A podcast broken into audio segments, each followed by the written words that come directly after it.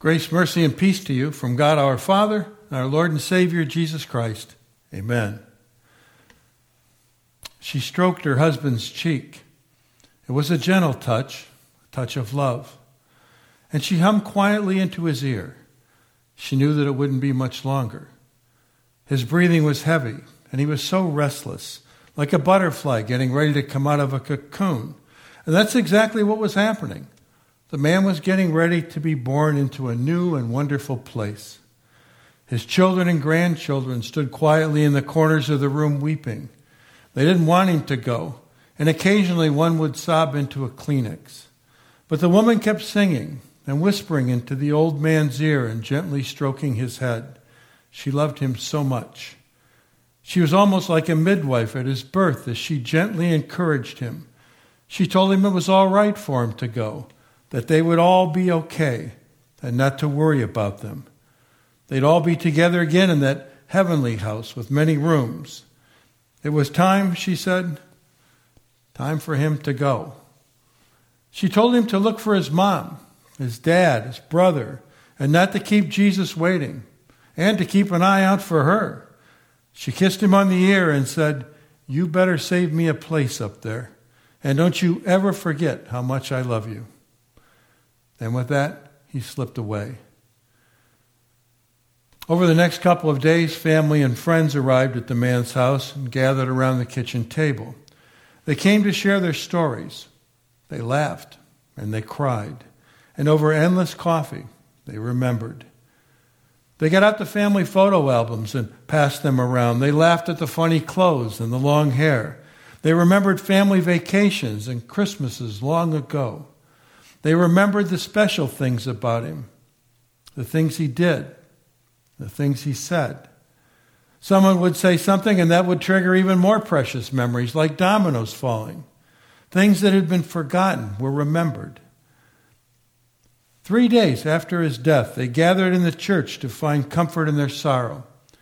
They gathered to give thanks to God for this man's life. And the pastor read the Easter story from Matthew just like we did this morning. And he reminded them of the resurrection promise of life beyond life. And God was there with them. And he comforted them. Now, we Christians live in a tension, don't we? A tension between Good Friday and Easter. A Good Friday world is full of suffering and questioning, unfairness, troubles, mistakes, hurts, losses, and grief. Good Friday in the Christian faith is the day we commemorate God's suffering and death on the cross. It's a day to remember all Christ did that day, and that it was our sins he died there for. Our sins that drove each nail deeper into the rough cut, blood soaked wood he was pinned to. Today we come together again, this time to celebrate his resurrection in the empty tomb. Because we know that if the tomb they laid Jesus' body in couldn't hold him, the grave won't be able to hold us either. That there's a better place waiting just beyond this one, just like he promised. It's a Good Friday world filled with suffering and troubles and death. But we're Easter people. We're Easter people. If you remember just one thing this morning, remember that. It's a Good Friday world, but we're Easter people. It makes all the difference in how we approach day to day living. It makes all the difference in how we approach death. It makes all the difference in how we manage to live with death as an undeniable part of this life. The former director of the British Museum, Neil MacGregor, wrote a, a book called The History of the World in 100 Objects. A man whose daily life was surrounded by objects of history, some on public display, but many thousands more in storage down in the bowels of the facility. He wondered if he could tell the history of the world by picking out just 100 of those artifacts.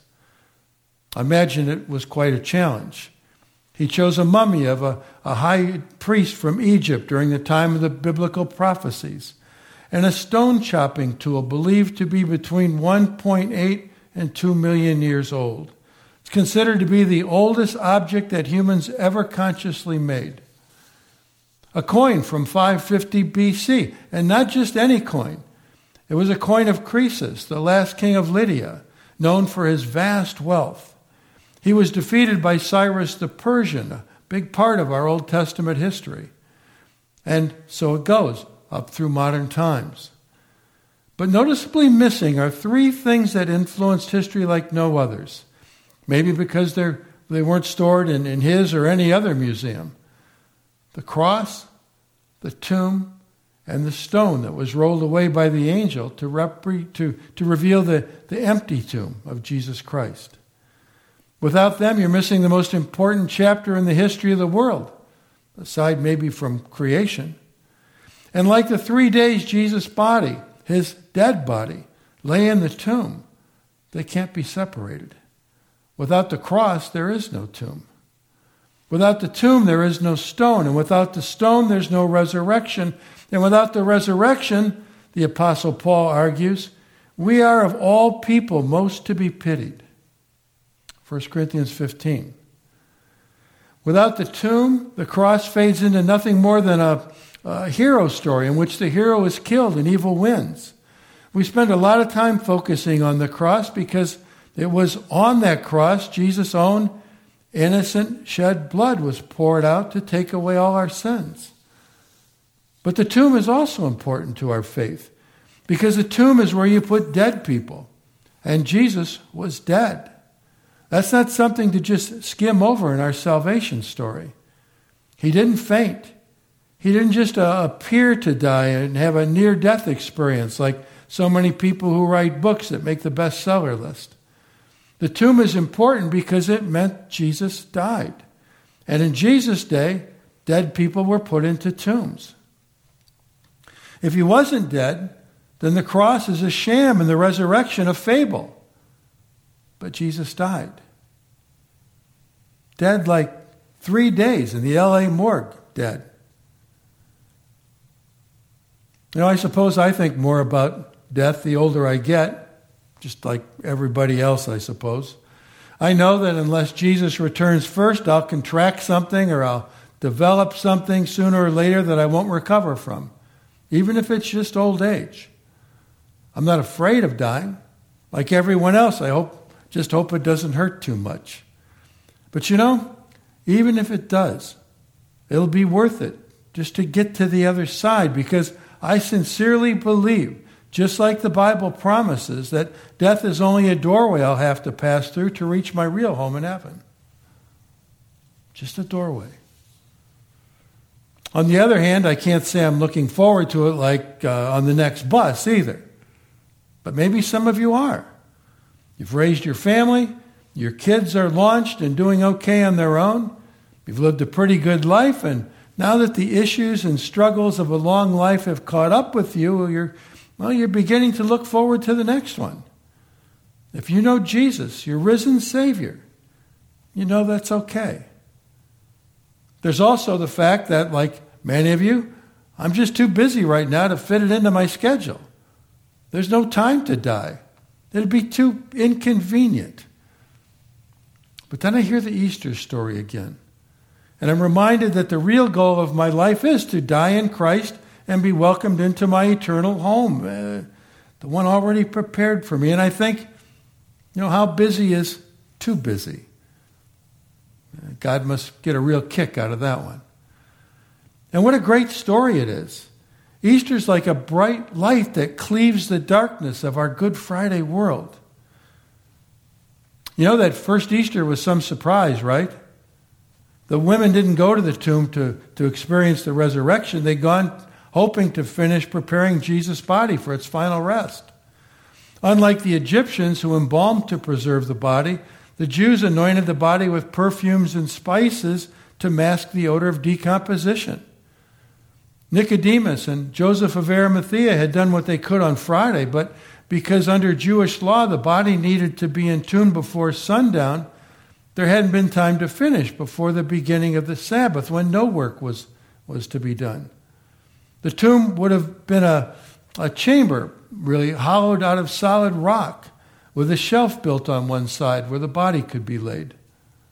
The doorway would have been closed with a very heavy circular stone that rolled down a slightly inclined uh, runway or a, a channel until it slammed into place, sealing the opening. The two men did what they could in the short time they had, wrapping Jesus' body in strips of linen interspersed with myrrh and aloes. And then the wedge holding that great stone door in place was kicked away, and the stone rolled home. According to Matthew and Mark, the stone was very large, while two ancient manuscripts add that, that 20 men could scarcely roll it. Now, how the women thought they could ever manage to get inside was a question they hadn't solved yet but they knew they had to try. As they were making their way to his borrowed tomb, there was a great earthquake. And an angel of the Lord had descended and rolled back the stone and sat on it, waiting. His appearance was like lightning, Matthew tells us. His clothes as white as snow. The women went from, from perplexed to terrified in a New York minute. They weren't ready for Easter yet. They were still Good Friday believers prepared to anoint the body, but not celebrate the resurrection. The angel tells them, Don't be afraid. And he invites them to take a look inside for themselves. I know that you seek Jesus, he says, who was crucified. He's not here, for he is risen, just as he said. Come, see the place where he lay. The tomb was empty. As the women make their way back to tell the disciples the good news, Jesus makes a personal, unscheduled appearance. Greetings, he says. Can you even imagine? Greetings. The Bible tells us they took hold of his feet and they worshiped him. He tells them not to be afraid, but to go and tell the others that he'll meet them in Galilee. And just like that, their surprise and their sorrow turned to joy. Their Savior was alive, their hope restored a hundredfold. And not only his disciples, but more than 500 people would see Jesus alive before he returned to his Father in heaven. Now, was the story's uh, ending a surprise to you? No? What, you've heard it before? I suppose it's good to know how the story ends because it fills us with hope. But even though it may have been something that lost its surprise for you, I pray that it will never lose its sense of wonder because it truly is wonder filled, wonderful. Maybe we can recover some of that wonder this morning. The kids still have it. Maybe that's why we like egg hunts so much, why the Easter Bunny got a special dispensation this year to make his rounds. We get to relive that, that sense of surprise and wonder through children. You know, but even we cynical old adults can recapture that wonderment. We can do it by remembering that once God had brought us to faith, we became Easter people in spite of living for now in a Good Friday world, a world Jesus has overcome for us. That's why our Easter faith isn't just something for Easter morning. We recapture that moment. Every time our faith helps us transcend our everyday troubles or, or even a once in a lifetime pandemic. The tomb is empty. Jesus lives, and so will we one day in a better place, a perfect place where death has been banished forever. The Good Friday world we live in for now is besieged with the specter of looming death, crushed hopes, dashed desires, devastated dreams. Good Friday was a, a day when everything seemed to be going wrong. Have you ever had a day like that?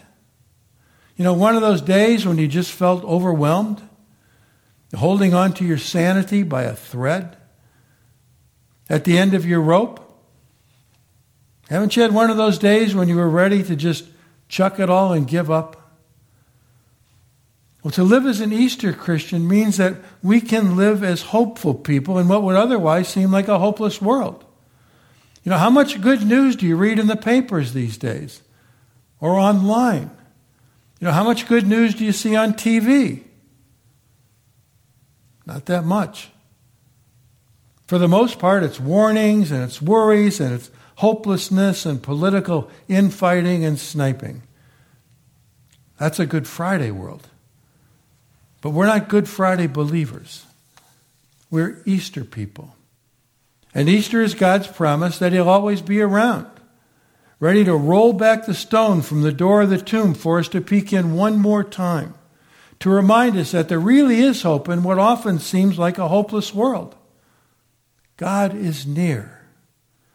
The empty tomb is God's way of showing us that one, Jesus' Good Friday death was accepted as payment for all our sins, and two, that he has power even over death itself. Because Jesus lives, God goes with you unseen every single day. He's there even in the midst of your worst Good Friday moments. So, just like that first Easter, don't be surprised if he shows up when you least expect it. All over the world today, people are gathering together digitally like this to remember and rejoice, to celebrate Jesus, the Son of God, King of kings, Lord of lords, our Savior and Redeemer, alive forevermore. And as we rejoice and lift our voices in song this morning, heaven sings and rejoices right along with us. Even apart, we've, we've come together as one in Christ. This is what it's all about the Christian faith. People join together not just by their physical proximity, but by the, their common belief, by faith, that because Jesus lives, we shall live also. Death and the grave will have no more hold on us than it did on him. You know, by tonight, you'll be able to walk into Rite Aids or Vons and find chocolate Easter eggs marked at 50% off. By Tuesday, Easter merchandise will be uh, slashed to 60% off, and by Friday, 70%, and beyond that, uh, you'll probably find it in the dumpster. But while the culture, the Good Friday world, continues to discount and even dump Easter, we're called to take a different view. We're to take Easter into our hearts and make it part of our everyday living because uh, an Easter world is filled with joy. Christ's victory over sin and death is our victory. By faith in Jesus, our sins are forgiven, our future in heaven is secured. And it just gets better from here. it's that kind of a wonderful, surprisingly good news day. Just when we need it most. Because Christ is risen. He is risen indeed. Hallelujah. And amen. And now may that very special peace of God that passes all understanding guard your hearts and minds through Christ Jesus. Amen. We'll take a moment now to confess our Christian faith together in the words of the Apostles' Creed.